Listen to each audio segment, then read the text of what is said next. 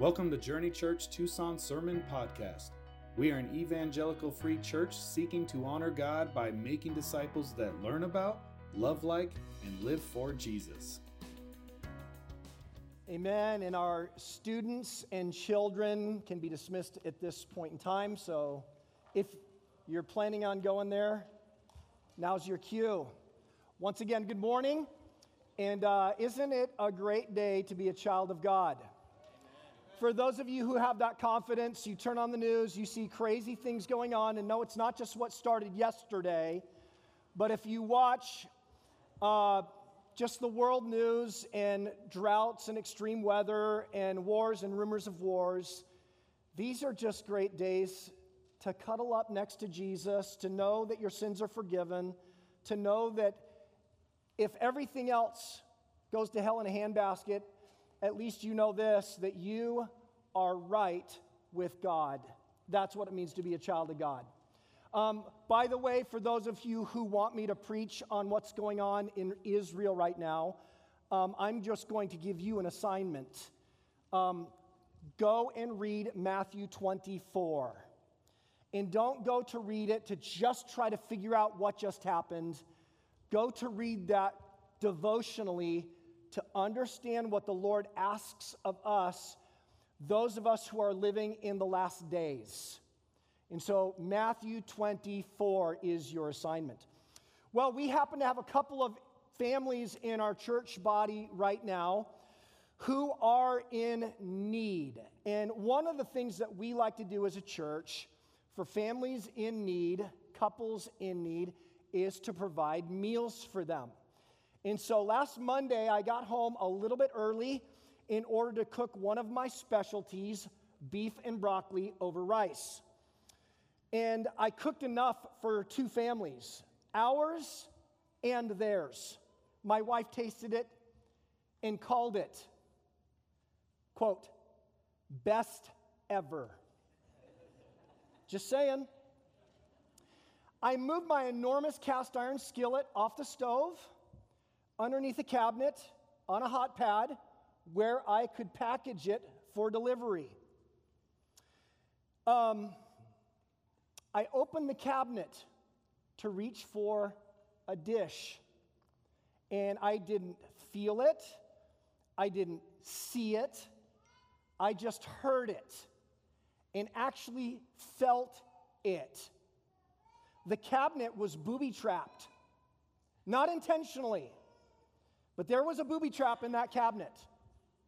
And the first I knew of it was an explosion of shattering glass. You see, there was a tall, thin flower vase that was next to the plates. That the plate, as I pulled it out, tipped it out, didn't even see it, hit squarely on the edge of the frying pan, the cast iron skillet and set off a nuclear reaction. Explosive, explosive. And I looked down to see that the shattered vase was mostly on the countertop, around the skillet, and unfortunately, some, some some of the larger pieces were in ish, the best ever beef and broccoli. Meaning I could probably pick them out. With my glasses on, you know, I could probably get them out. And I stood there, sir, this is real.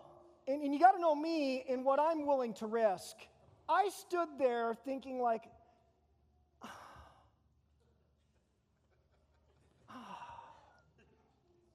Nobody else knows that this just happened. and nobody needs to know about this.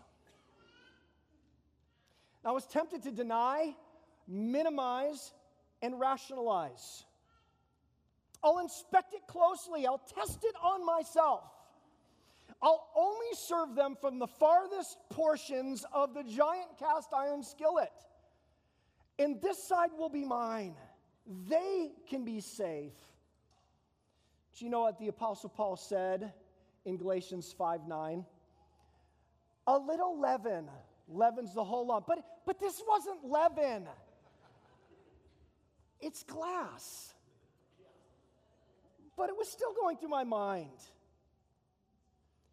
Can you imagine chewing and swallowing a morsel only to discover that it's laced with splintered shards of glass and the chef knew it? I mean, that might actually be called aggravated assault.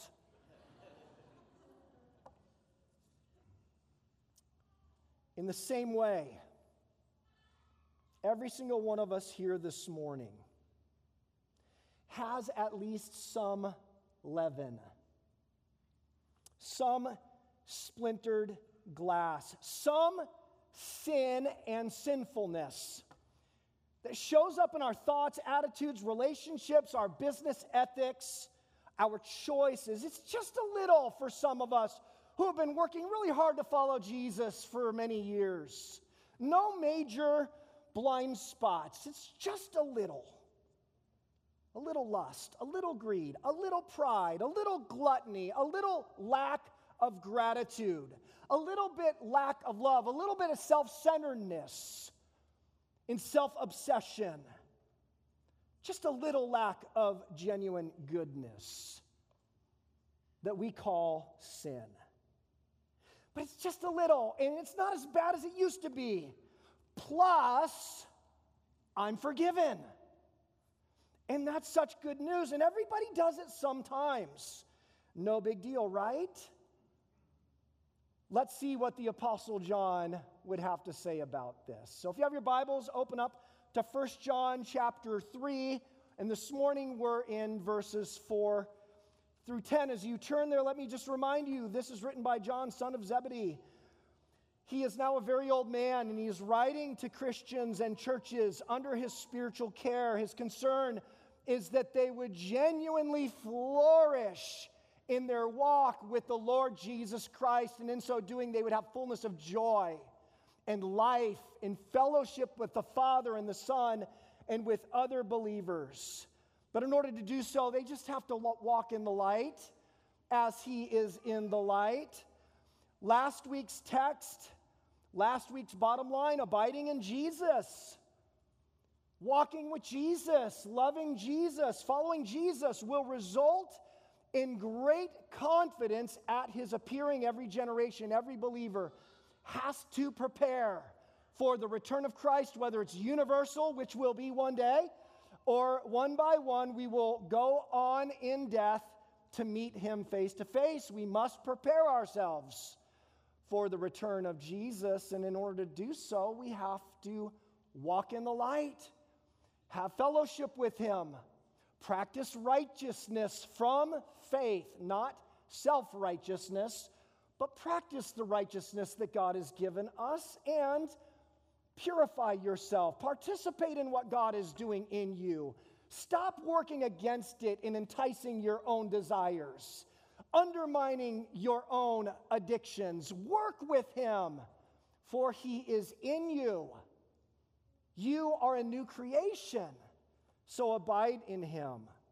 In last week's text, we saw two times this phrase, when he appears. Last week's text is looking forward to the return of Christ. This is part two.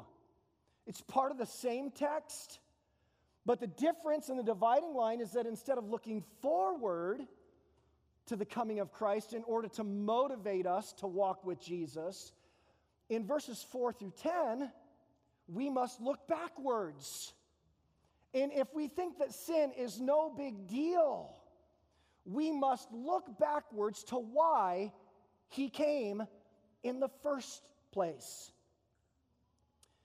This is what it says, reading from 1 John 3 4 through 10. Everyone who makes a practice of sinning also practices lawlessness sin is lawlessness. You know that when he appeared in order to take away sins, and in him there is no sin. No one who abides in him keeps on sinning. No one who keeps on sinning has either seen him or known him. Little children, let no one deceive you. Whoever practices righteousness is righteous as he is righteous. Whoever makes a practice of sinning is of the devil. For the devil has been sinning from the beginning. The reason the Son of God appeared was to destroy the works of the devil. No one born of God makes a practice of sinning, for God's seed abides in him, and he cannot keep on sinning because he has been born of God. By this it is evident who are the children of God and who are the children of the devil. Whoever does not practice righteousness is not of God, nor is the one who does not love his brother. In the words of Kelly Coate, staff member, um, director of Lambsgate School, in staff meeting on Monday, in her words, yikes. Because at first gloss, it sounds like none of you are saved. Sounds like I'm not saved. Why? Because I still have a propensity toward and for sin. However, let me remind you as we look at these verses, John has been and is writing to genuine, spiritually born again Christians who have been known to be tempted by, struggle with, and sometimes fall into sinful thoughts, attitudes, and choices. And he's not saying that they're not saved. Smack dab in the middle of this text, 1 John 3 7, little children. He uses this language again and again for genuine believers in 1 John. Little children, let no one deceive you.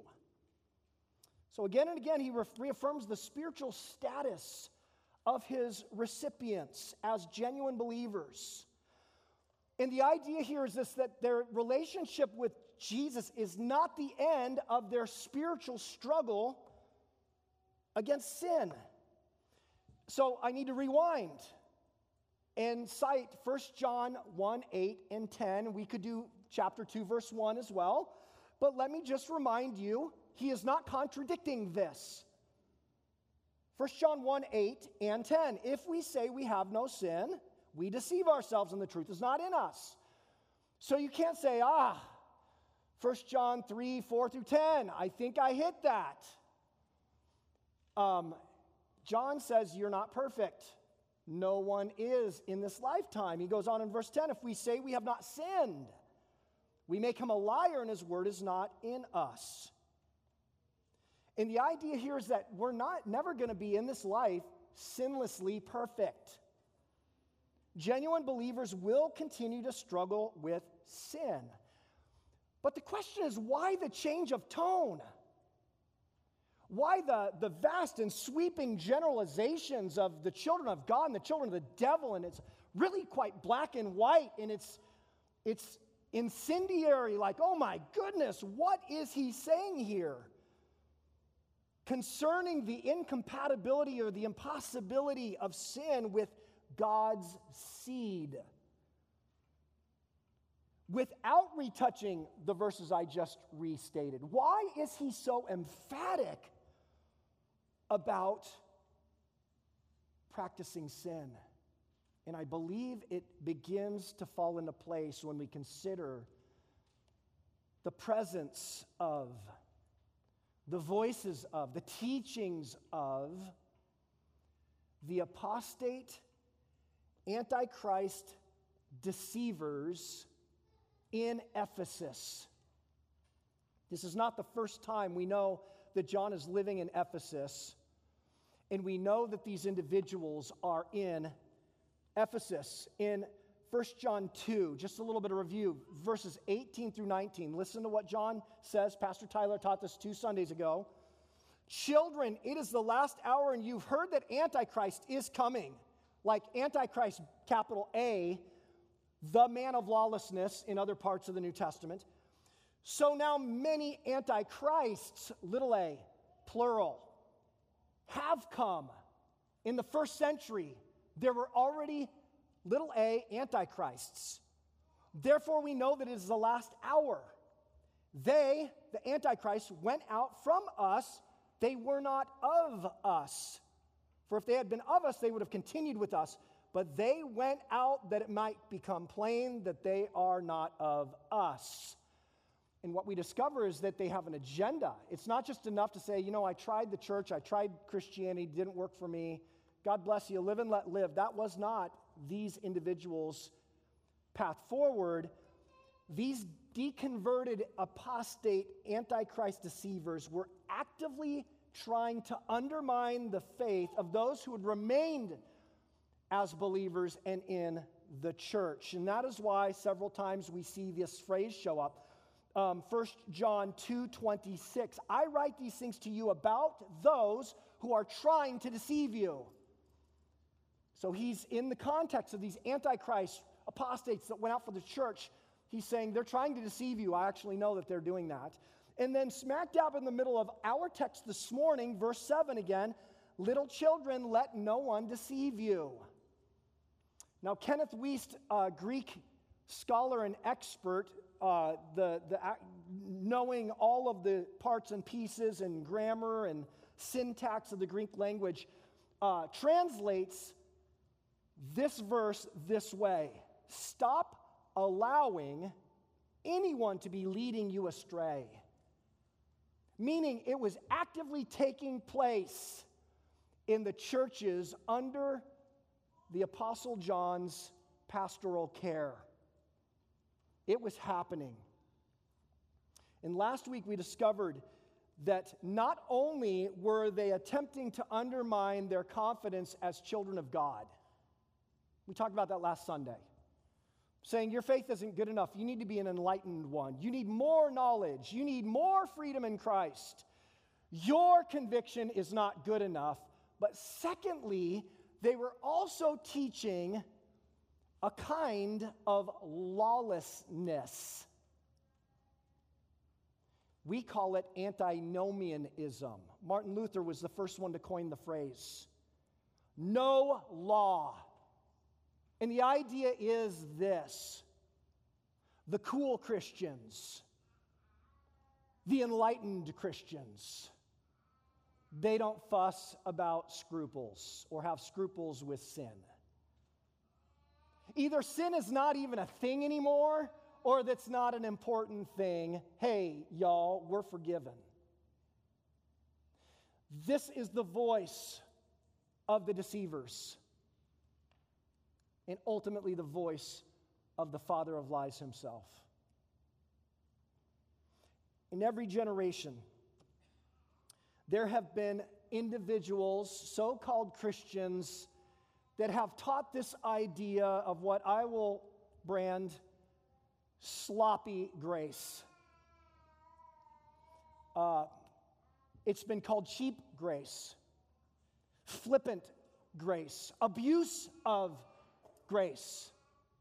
If Jesus died for us, get over it. Let's enjoy ourselves and live the abundant life. So, do a little history lesson three infamous antinomians throughout history. First, could have been around right, right in this time in Ephesus.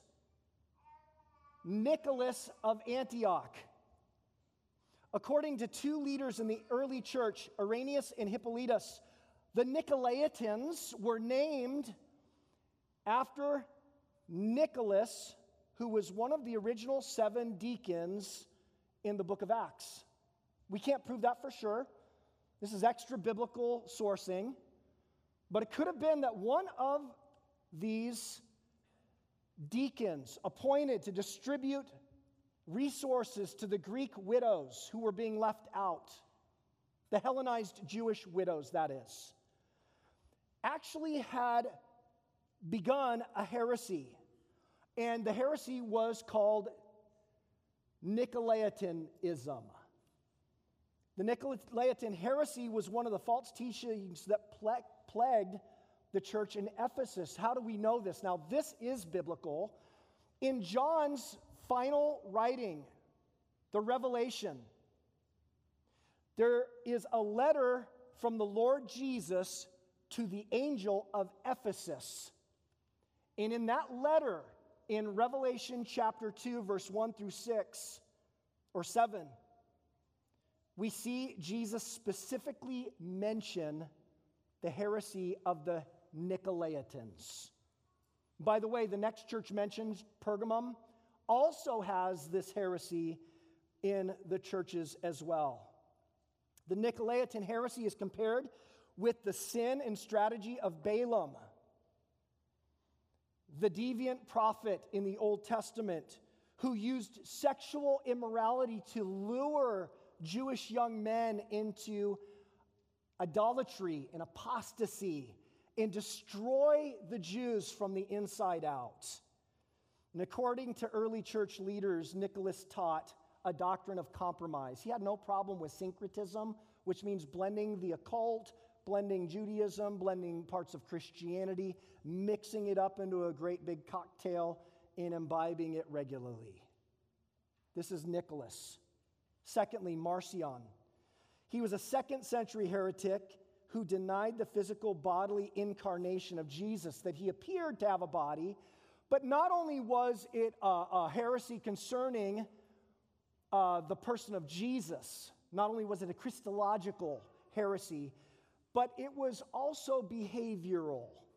I can't improve on the words of Kevin DeYoung. He said Marcion was one of the most successful heretics in the early church.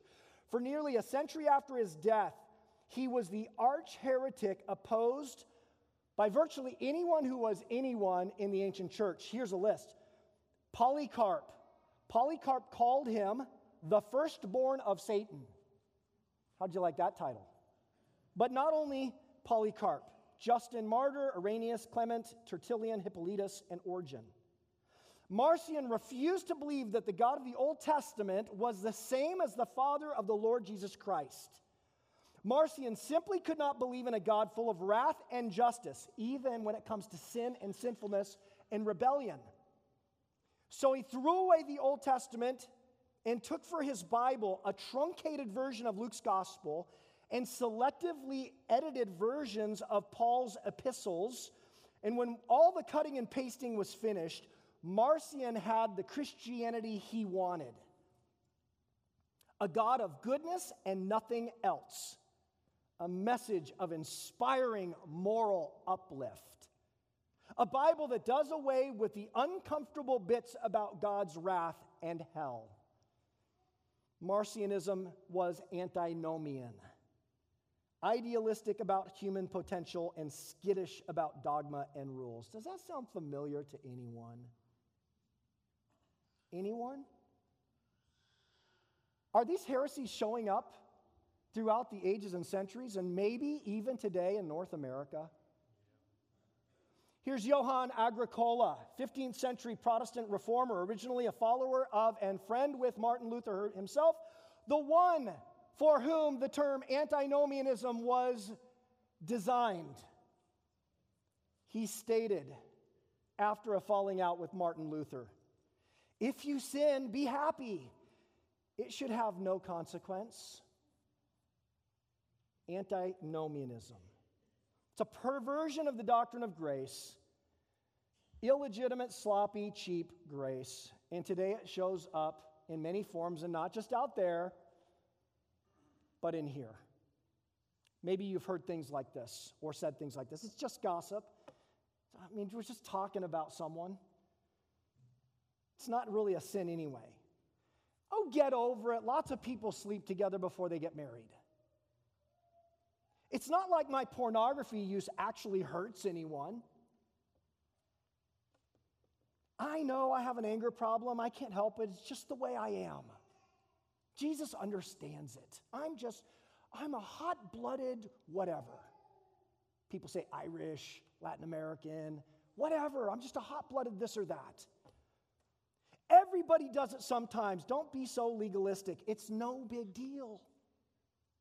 These are all antinomian statements against law or no law. And I need to say that these attitudes are incompatible with God's seed in us. Sinning without negative consequences, habitually, without backlash, without concern, is actually impossible for the genuine child of God. And this is like the first part of the bottom line. You can start to fill it in. I'm not going to complete it till the end, but regeneration wrecks participation in and enjoyment of sin. That's the big picture of this text. John is trying to say this like 11 different ways. Regeneration, that's a big religious, churchy, theological word. It's a good word, though, and you need to understand it. Re means again. Generation is uh, the idea of life. And you put them together, and you have what Jesus told Nicodemus in John 3 You must be born again. Natural birth and good works are not going to get you forgiven.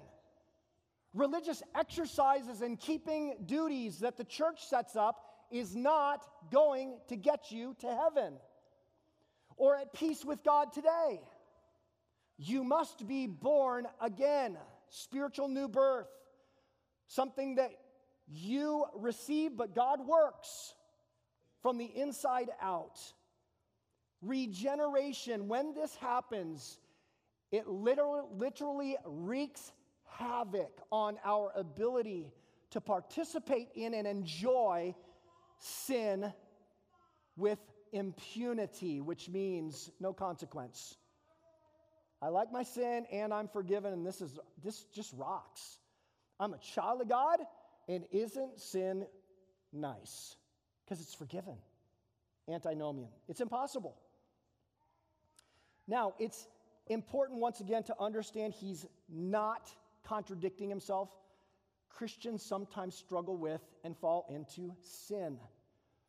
The last clue that we need to understand here for this antinomian heresy that he's so direct about is that John is not talking about an ongoing sin struggle.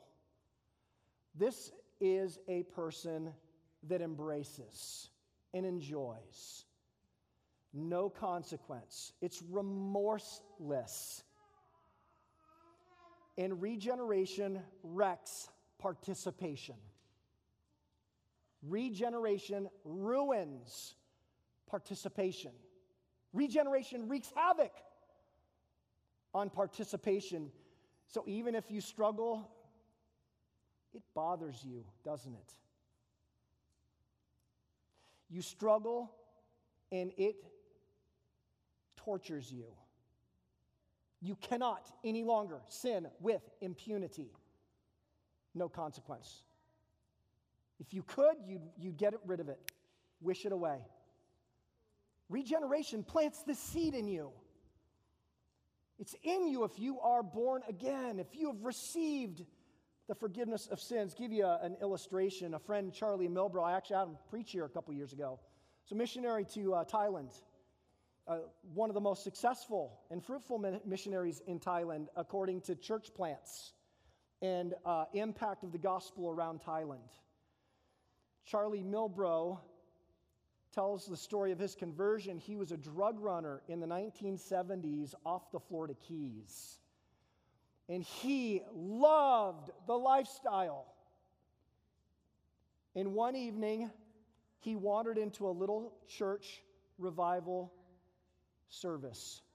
And he says, and I quote, Had I known what God was going to do, to my drug addiction and intoxication, I would have never walked into that church. That evening, he heard the gospel and he believed and he was instantly sobered. And it ruined his enjoyment of not only drugs, but the whole lifestyle. Now, he doesn't regret it from this side of the equation, but the guy walking into the building wouldn't have gone there. He wanted what he had. And I don't tell you that story to go, well, that didn't happen to me. It doesn't happen that way for most of us, but I think God lets it happen for some of us for us to understand what He wants to do with our habits and addictions and sinfulness. He plants a seed in us that fundamentally wreaks havoc in our ability to participate in and enjoy sin. We have another illustration. It's a little bit different. I don't want to get into the, argument, Old Covenant, New Covenant, but King David of Israel was a man after God's own heart. He was a child of God. And guess what? He didn't get it right. He had a major, major midlife train wreck called adultery and murder. And he was able to actually keep it quiet from nine to 10 months, push it way down, and continue to sleep with her until a prophet came and called him out. He came to repentance and he wrote several Psalms, parts and pieces. The two majors that we know were written out off that Psalm 51 and Psalm 32. I'm wondering if Psalm 38 has a piece of this story as well, but I want you to hear how he describes when I was keeping this a secret. What God was doing in me was all out torture. He says in Psalm 32, When I kept silent, my bones wasted away through my groaning all day long. For day and night your hand was heavy upon me. My strength was dried up as by the heat of summer. And then Psalm 38, that I'm wondering, is there a piece of this? Psalm 38, he says, My iniquities have gone over my head like a heavy burden. They are too heavy for me. My wounds stink and fester because of my foolishness. I'm utterly bowed down and prostrate. All the day I go about mourning, for my sides are filled with burning, and there is no soundness in my flesh. I am feeble and crushed. I groan because of the tumult of my heart. And the idea here is a picture like you can sin, you can taste the passing pleasures of sin, but you cannot do it without consequences. It turns out to be death. It's like taking a big bite of delicious, best ever beef and broccoli, and then realize your mouth is full of glass. And you know what that's like if you are regenerate. You know what it's like. Your sin does not have the joy it once did, it brings shame and guilt. And then, if this is crazy, you start to doubt whether you're saved. Can I just tell you, if it bothers you, you're likely saved. That's the seed of God in you tormenting you, and the Holy Spirit that is in you is grieved, and you sense his grief as well. And that's a good thing, meaning, if you sin and there's no consequences, that's a very bad thing. Heads up, if you love your sin and you like it, and you go, and I want to get really good at it, and I want to spend my life doing it, don't become a Christian. But I'll tell you, there's been tens of thousands and millions and scriptures and prophetic things that mathematically are impossible that say. You're going to be really sorry one day. You sin only for a season, passing pleasures. The backlash is severe in this life. John already said the love of this world is already passing away. It's been tried and found wanting. It's not going to be what you think it is. Solomon said two times in a row in Proverbs there's a way that seems right to a man, but the end therein leads to death. So, even for those of you who go, I like, I, I like to party like a rock star, whatever that means for you. I like my sinfulness. It's getting me where I want to go. Warning broad is the path that leads to destruction, and many are they that are on that path. Regeneration wrecks participation. Well, we've looked at David's big sins and we've talked about sins. What about in those big pieces of glass, if you will? What about the little tiny pieces that we might even be get, able to think we can get away with, get away with taking in ourselves or passing on to someone else? What about those little sins? And I think John, his point is don't take that attitude. Sin is bad in every form imaginable. Don't play that game. Speak truth to the, in, in your inner self about what this really is. And, and he has all these ways in this text to explain this. And I want to walk you through three of them, okay? These are your fill in the blanks, and, and we'll be out of here. First off, sin is immoral. That means it, it, uh, it has to do with right and wrong, and, and it's actually wrong. Absolutely wrong. And he says it this way because it's serious and it's satanic. It's immoral. This is where he starts. Everyone who makes a practice of sinning also practices lawlessness. Sin is lawlessness. There's a way that God designed the universe. The very fabric of the universe is designed by a good God. And not just the physical properties of the universe, but the moral properties of the universe. And they are good, and they are laws. And every time God gives a law, it is to provide for you and to protect you, it's to bring you life and flourishing. And John says, and sin is against that. Big, little sins of commission, doing that which you should not do, sins of omission, not doing what you should do, all of it lawless. And as lawless, it is both serious and satanic.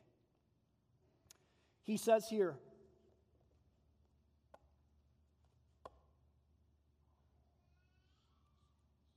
First John 3 8. Whoever makes a practice of sinning is of the devil. That's pretty serious. For the devil has been sinning from the beginning. And certainly, this could signal a lack of regeneration, right? Like God's seed is not in this person. But at the same time, I want you to understand this. Every time I take the bait, every time I rationalize, I actually participate in the works of the enemy of God. You go, huh? How's that work? No, it's just an oopsie, a slip up, a temptation. Think about how good intended Peter, when Jesus was describing his arrest and crucifixion, and Peter said to him, I will never let that happen to you. Far be it from you, Lord. You're the Messiah. And what did Jesus say to him? Get thee behind me, Satan. What? I just want to save your life. You're my friend. I love you. I believe you're Messiah. Jesus says, Get behind me, Satan, for you are not setting your mind on the things of God. That even a good natured falling over into the enemy's camp. It's how serious and wicked falling out of line with God's nature and his law is. Serious and satanic. This is how those who hate God live. Do not be like them. That's number one. Number two, sin is illogical in the life of a believer. It's illogical. It doesn't make sense. Don't you know this is why Jesus appeared?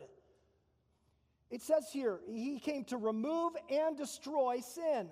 Sin is illogical. Jesus came to remove and destroy it. Verse 5, 1 John 3 5 and verse 8. You know that he appeared in order to take away sins, not just to forgive it and to remove the guilt and penalty, to actually take it away. This is uh, what John the Baptist said when he saw his cousin, Jesus of Nazareth, coming out. This is found in, in John chapter 1, verse 29. He sees his cousin that he's known all his life, likely, coming out to be baptized, and the Holy Spirit gives him eyes to see in that moment. And he says, Behold, the Lamb of God who takes away the sins of the world.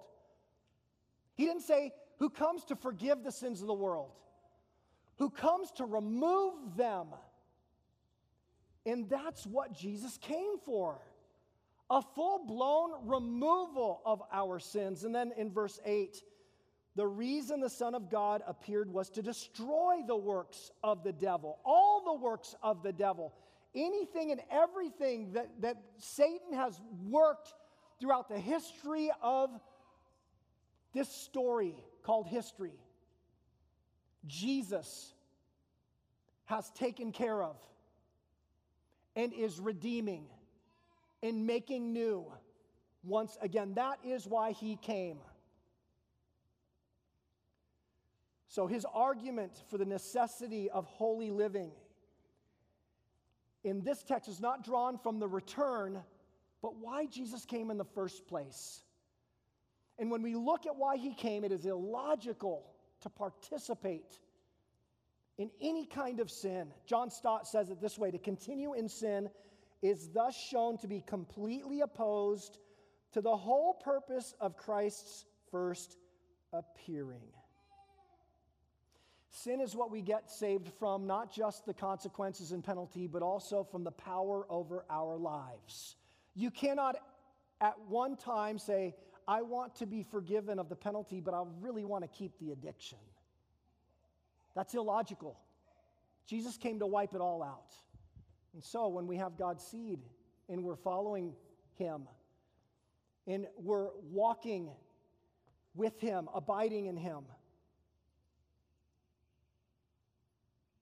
we walk away from that stuff. The Apostle Paul said this in Romans 6. What shall we say then? Are we to continue in sin that grace may abound? By no means. How can we who died to sin still live in it? That is illogical. Jesus, John, and Paul. Baptism is a wonderful picture of this. It's a declaration, a threefold declaration. One, there's a picture of the washing away of our sins, both the guilt and addiction to. The addiction part is dying with Christ.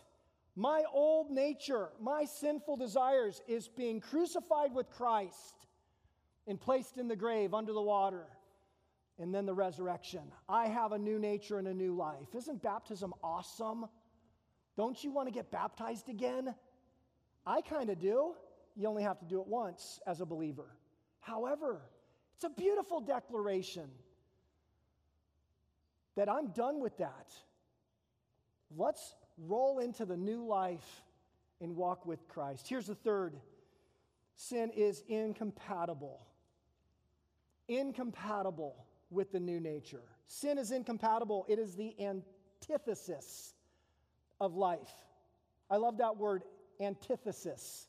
I like to say it antithesis, antithetical, the opposite of, uh, working against and going in the other direction from.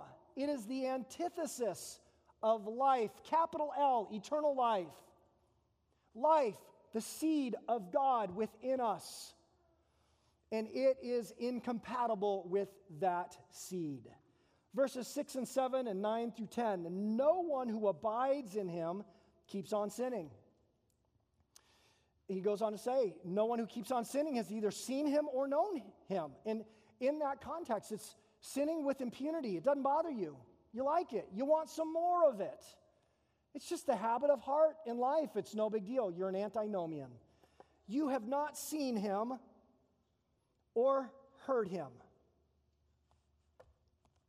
It says here, uh, little children, let no one deceive you, because there were deceivers. Whoever practices righteousness is righteous as he is righteous. And then verse 10, 9 through 10 no one born of God makes a practice of sinning. That's a good translation in the ESV. For God's seed abides in him. He cannot keep sinning. You can't do it anymore with the same joy and pleasure and, and reckless abandonment because he's been born of God. By this, as it is evident who are the children of God, who are the children of the devil. Whoever does not practice righteousness is not of God, nor is the one who does not love his brother. Now, I want to just give you a heads up warning. This is not license to be the judge.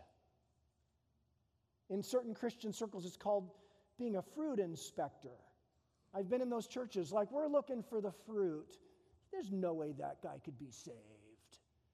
That is not where John is parking this. Hey, I hope you all become judgmental and try to figure out who's really born again. He is just stating a metaphysical reality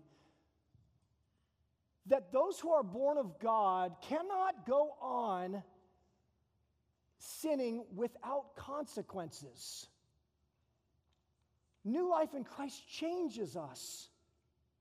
Paul would say if anyone is in Christ, he's a new creation. The old has passed away. Behold, the new has come. It is immoral, it is illogical, it is incompatible with new life in Christ. No, I did not serve the beef and broccoli. Didn't do it. Here's how crazy I am, though I tested it. So did my wife. First bite, both of us. Glass. Yeah. But just a little. What would John the Apostle say about that? Throw it away. What are you doing? Start over. I mean, it was like a $5 London broil. Big deal. It's the price of goodness. It's the price of love and loving my brothers and sisters that I'm serving this meal to. It's immoral, illogical, and incompatible. Here's the completion of the bottom line regeneration wreaks or wrecks participation in and enjoyment of sin. So come as you are. The gospel is for sinners.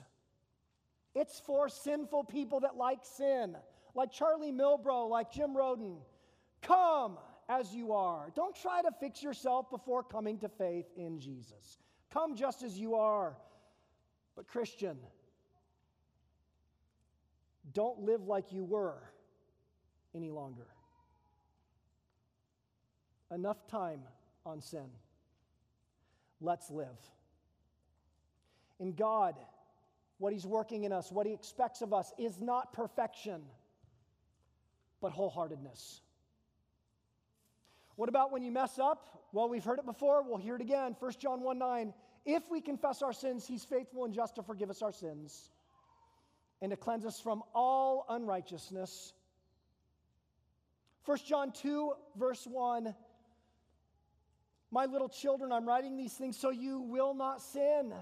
However, if anyone does sin, third class conditional, meaning likely to occur. If anyone does sin, we have an advocate with the Father, Jesus Christ the righteous. You got something that you're holding on to today? Would you bring it to Jesus? Confess it and repent, and His blood cleanses and purifies and forgives. And can we make sure that we're not going light, especially on our own sin? Own it, apologize for it, repent. Ask God and get people praying for you. I want to be changed. I want to be prepared I, for, for when He comes. I want to live out the new life that he came and purchased with his blood. Let's pray. Lord, we do. We want to prepare, um, we want to be confident at your return. We want to also be logical and moral and uh, obedient. So, would you help us, Lord? We don't want to turn into judgmental fruit inspectors. we just want to be godly. We want to abide in you. May it be so. Amen. Thank you for listening to Journey Church Tucson Sermon Podcast. We'd love to have you join us in person on Sunday mornings at 10 a.m. You can find out more about us at journeyefc.org.